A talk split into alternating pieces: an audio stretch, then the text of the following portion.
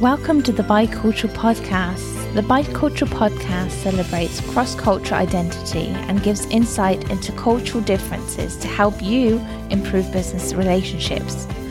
The podcast is published bi weekly and is hosted by myself, Janina Neumann, a bilingual creative, social entrepreneur, and business owner of Janina Neumann Design.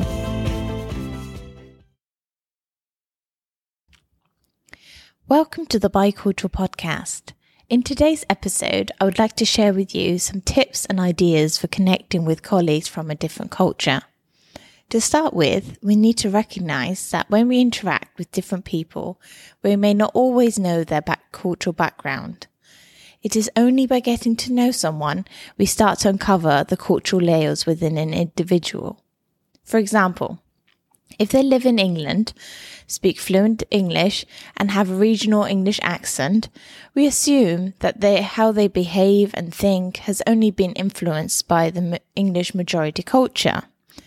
However, as we get to know them, it turns out that they worked and lived in over 10 countries, worked with 20 different cultures, and raised their kids outside of England.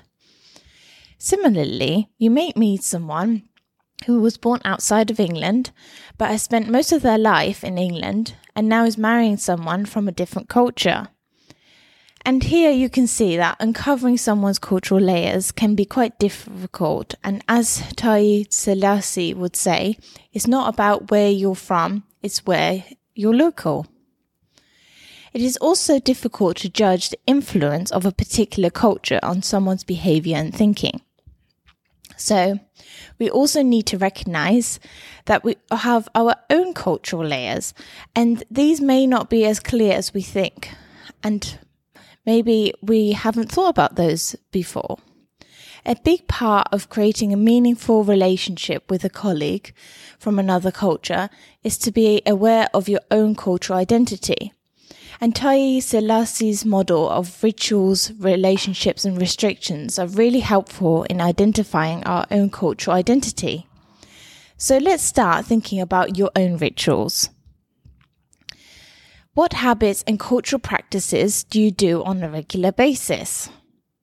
So you may think of, okay, I drink tea a lot, but what kind of tea? Is it um, English um, Earl Grey tea? Or is it Persian tea? Or is it um, some fruit tea? Or do you not drink tea at all and you drink coffee instead? Where do these practices come from?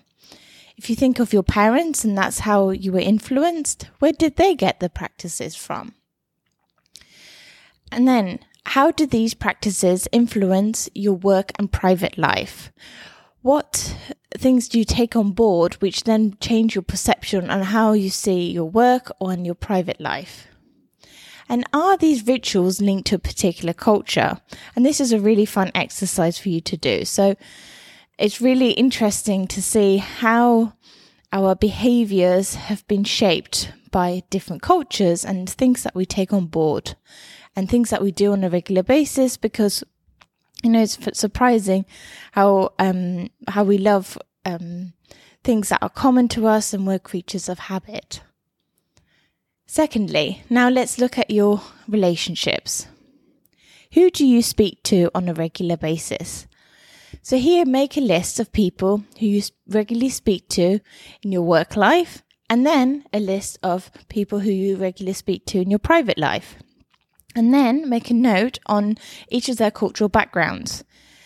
Now, this already indicates to you your perceptions of their cultural layers, but that's absolutely fine because it gives you an indication about who um, your kind of whose cultural um, background you're exposed to and kind of your perceptions as well.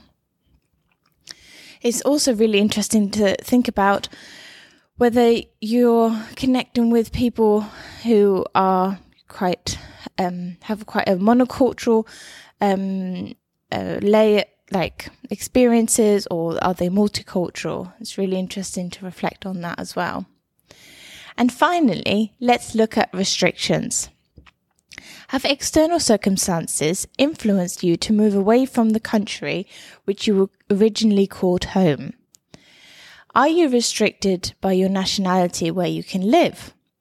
So, a lot of people, for example, live in the UK, they have a British passport, and may have not experienced this last question and its effects.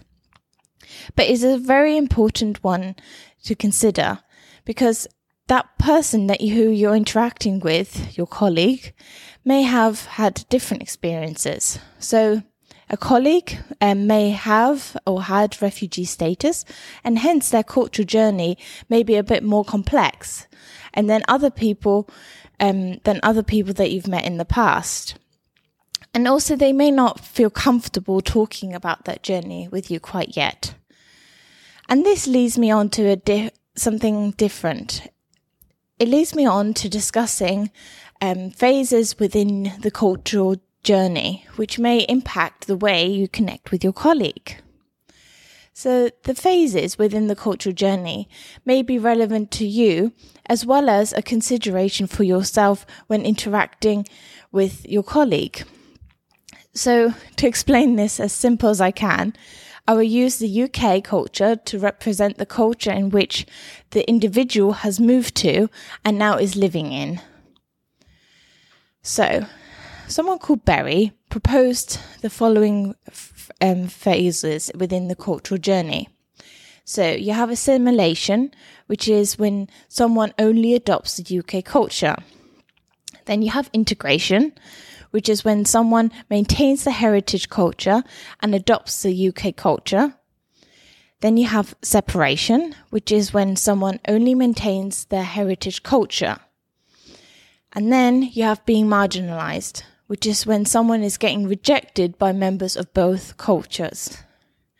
So, where do you or your colleague sit within these phases of the cultural journey? Make a note of that you can see that connecting with a colleague from another culture can be complex.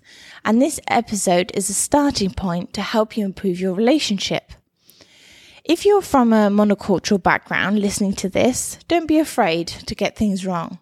Individuals from a bicultural or multicultural background may be already aware of these things that I've already covered, but it's always good to remind yourself of these things when you become frustrated with an interaction because our bias and our own cultural lens sometimes make us interpret a situation.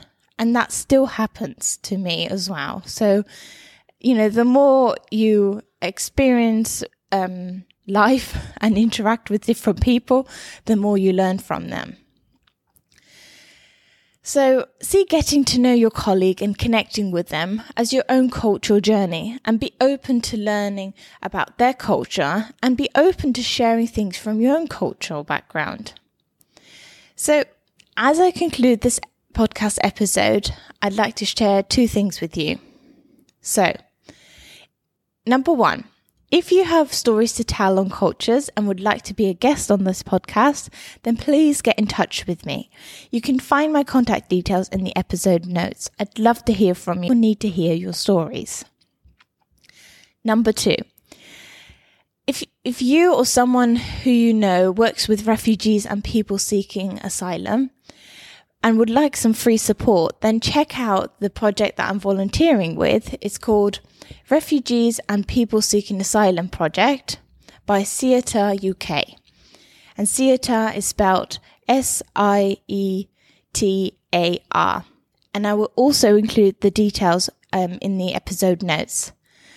So I hope you've enjoyed this episode, and I look forward to having you join me in the next episode. Bye for now. Thank you so much for listening.